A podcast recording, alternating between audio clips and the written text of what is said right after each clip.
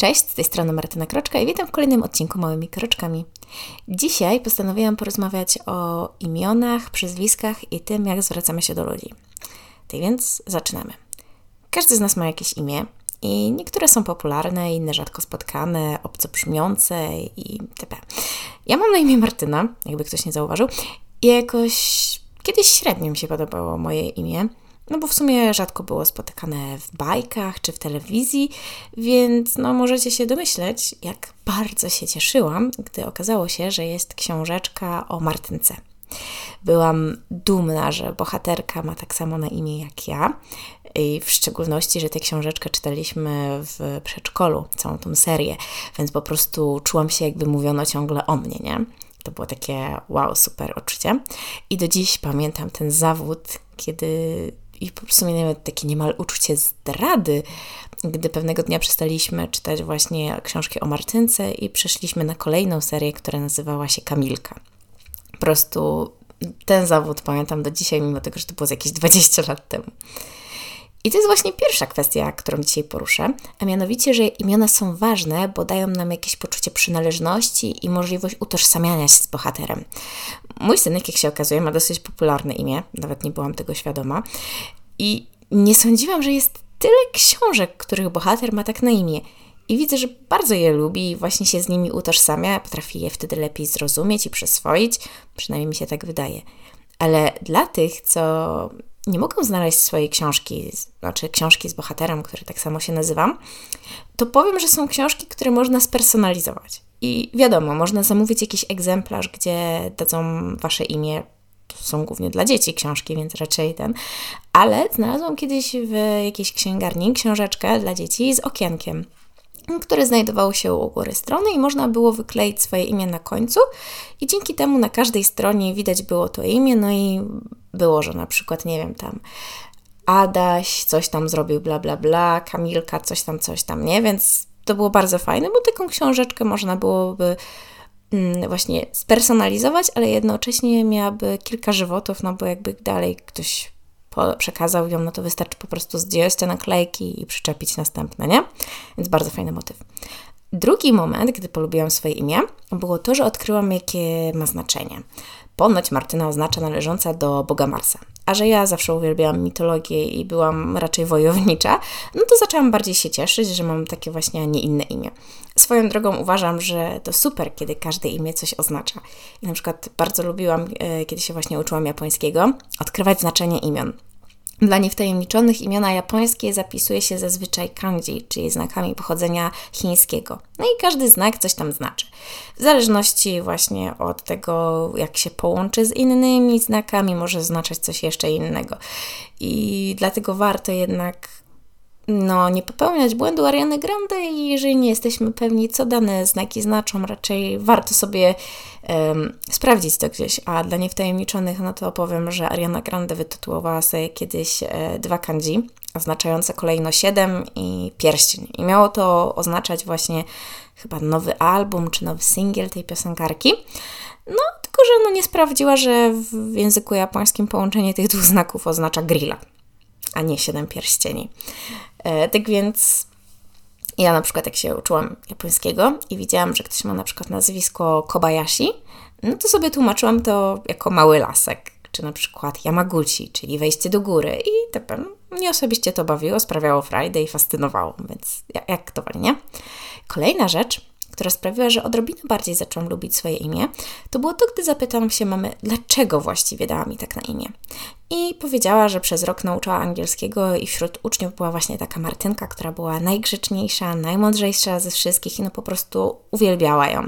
No i stwierdziła, że chciałaby, żeby miała kiedyś córkę, żeby właśnie miała tak na imię urocze, prawda?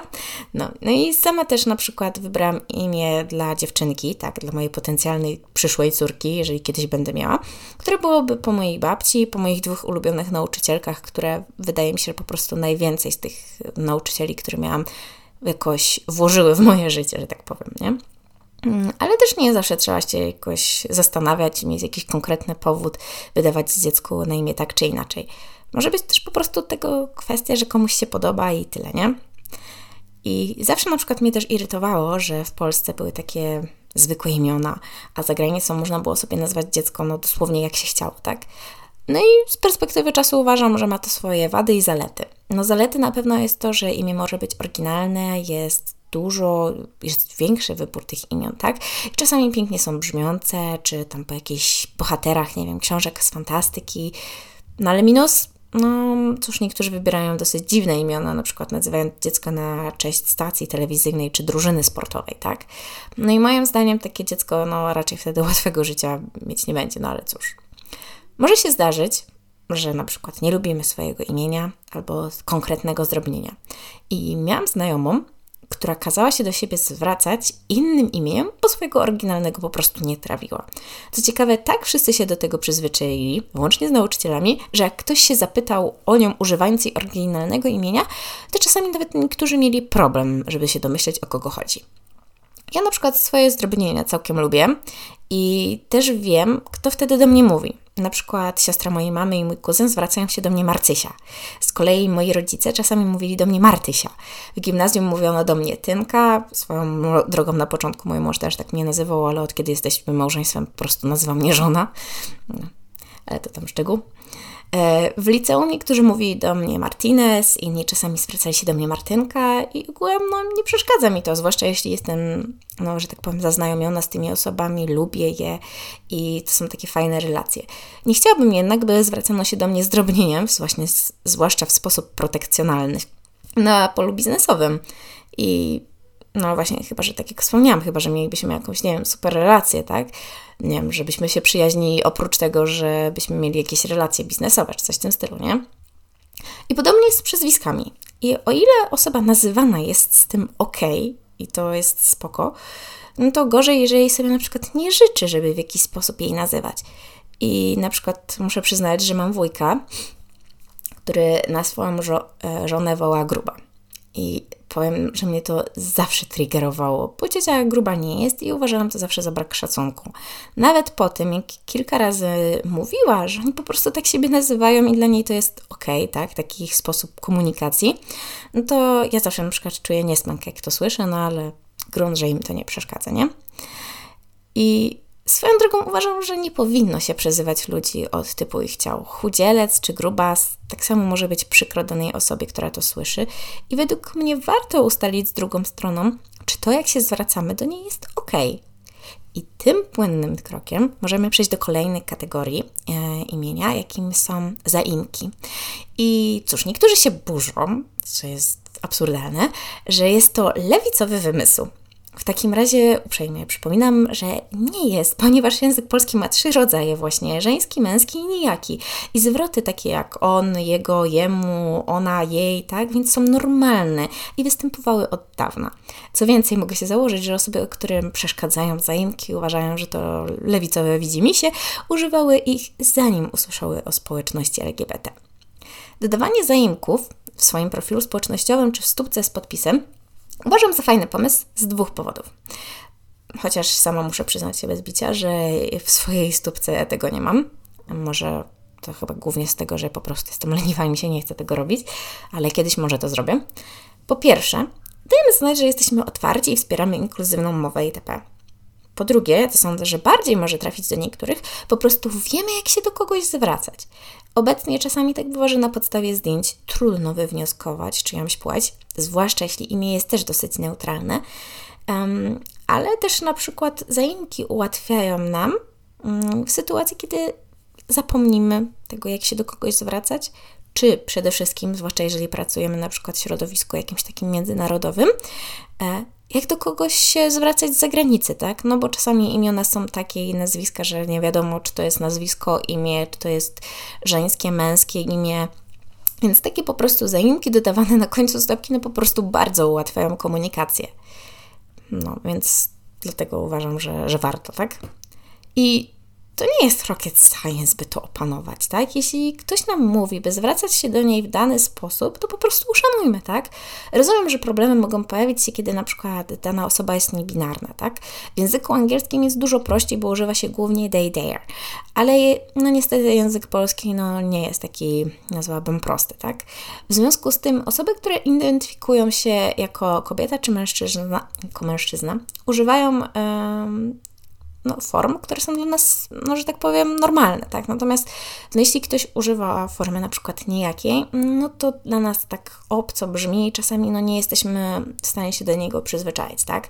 A już w ogóle, jeżeli chodzi o kwestie gramatyczne, tak? Więc rozumiem, że może to sprawiać komuś trudność. Czasem też mi bywała trudno, żeby właśnie e, zwrócić się w odpowiedni sposób, mimo tego, że się staram ale no wierzę, że po prostu im częściej będziemy słyszeć takie rzeczy, tym po prostu będziemy bardziej osłuchani. Um, no i to też podobna jest kwestia w związku z feminatywami, ale o tym opowiem kiedy indziej, bo to też planuję na to, żeby um, trochę w innym momencie powiedzieć o tym. No, ale to tam szczegół, tak? E, teraz tylko wspomnę tak takim skrótowcem, że feminatywy są normalne i były używane już przed wojną, więc nie jest to współczesny wymysł. I moja złota rada, jeśli chodzi o zaimki i formy gramatyczne, jeśli nie ma się pewności, co użyć, no to użyć po prostu jak najbardziej neutralnych form, które występują w języku polskim normalnie, tak, na co dzień. Na przykład zamiast mówić, czy chciałbyś przyjść do mnie, można użyć, masz ochotę przyjść do mnie, tak? I zamiast sugerować, że chciałbyś, chciałabyś, tak? Po prostu zmieniamy troszeczkę zdanie, sens jest ten sam, tak? I to nie jest jakoś trudne, tak? Naprawdę. A nawet jeśli się pomylimy, używając czyichś zaimków, tak? No to świat się nie zawali. Zwłaszcza jeżeli, no, pomylimy się przez przypadek, tak? Ostatnią kwestią na dzisiaj jest tak zwane dead name. I co to jest? E, jest to imię, które dana osoba miała przez, e, przed tranzycją czyli niektórzy, jak to mówią, no, zmianą płci, tak? Chociaż wiem, że jest to niepoprawne określenie, ale może łatwiej będzie przyswoić Wam to. Używanie go i dawnych zaimków celowo może być bardzo krzywdzące dla takiej osoby, bo po prostu pokazuje brak szacunku i akceptacji.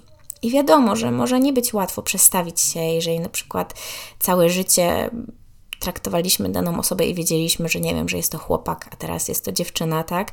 Może być jakiś tam na początku trudność z przestawieniem się, ale wierzę, że, że, że dadzą radę takie osoby, tak? I też nie jest to jakiś nie wiadomo jak współczesny wymysł, zmienianie imion, tak? No bo królowie czy królowe, tak, papieże, celebryci, piosenkarze też sami sobie wybierali imiona, tak? Jan Paweł II, Franciszek I nazywali się wcześniej inaczej i jakoś nikt nie ma problemu z tym, by zwracać się do nich w wybrany przez nich sposób, tak? Lady Gaga, Sting, Eminem, no to też nie są do nich ich imiona, które z którymi się urodzili, tak tylko, no, co prawda tutaj są pseudonimy artystyczne, ale to zwracamy się do nich w taki sposób, nie? Więc, czy też na przykład mamy księży, tak? Do których niektórzy zwracają się ojcze, czy do zakonnic siostrą, no, mimo tego, że no w żaden sposób nie są ze sobą spokrewnieni, tak? Tak więc, dlaczego do jednej grupy ludzie zwracają się tak, jak oni sobie życzą, a do drugiej nie?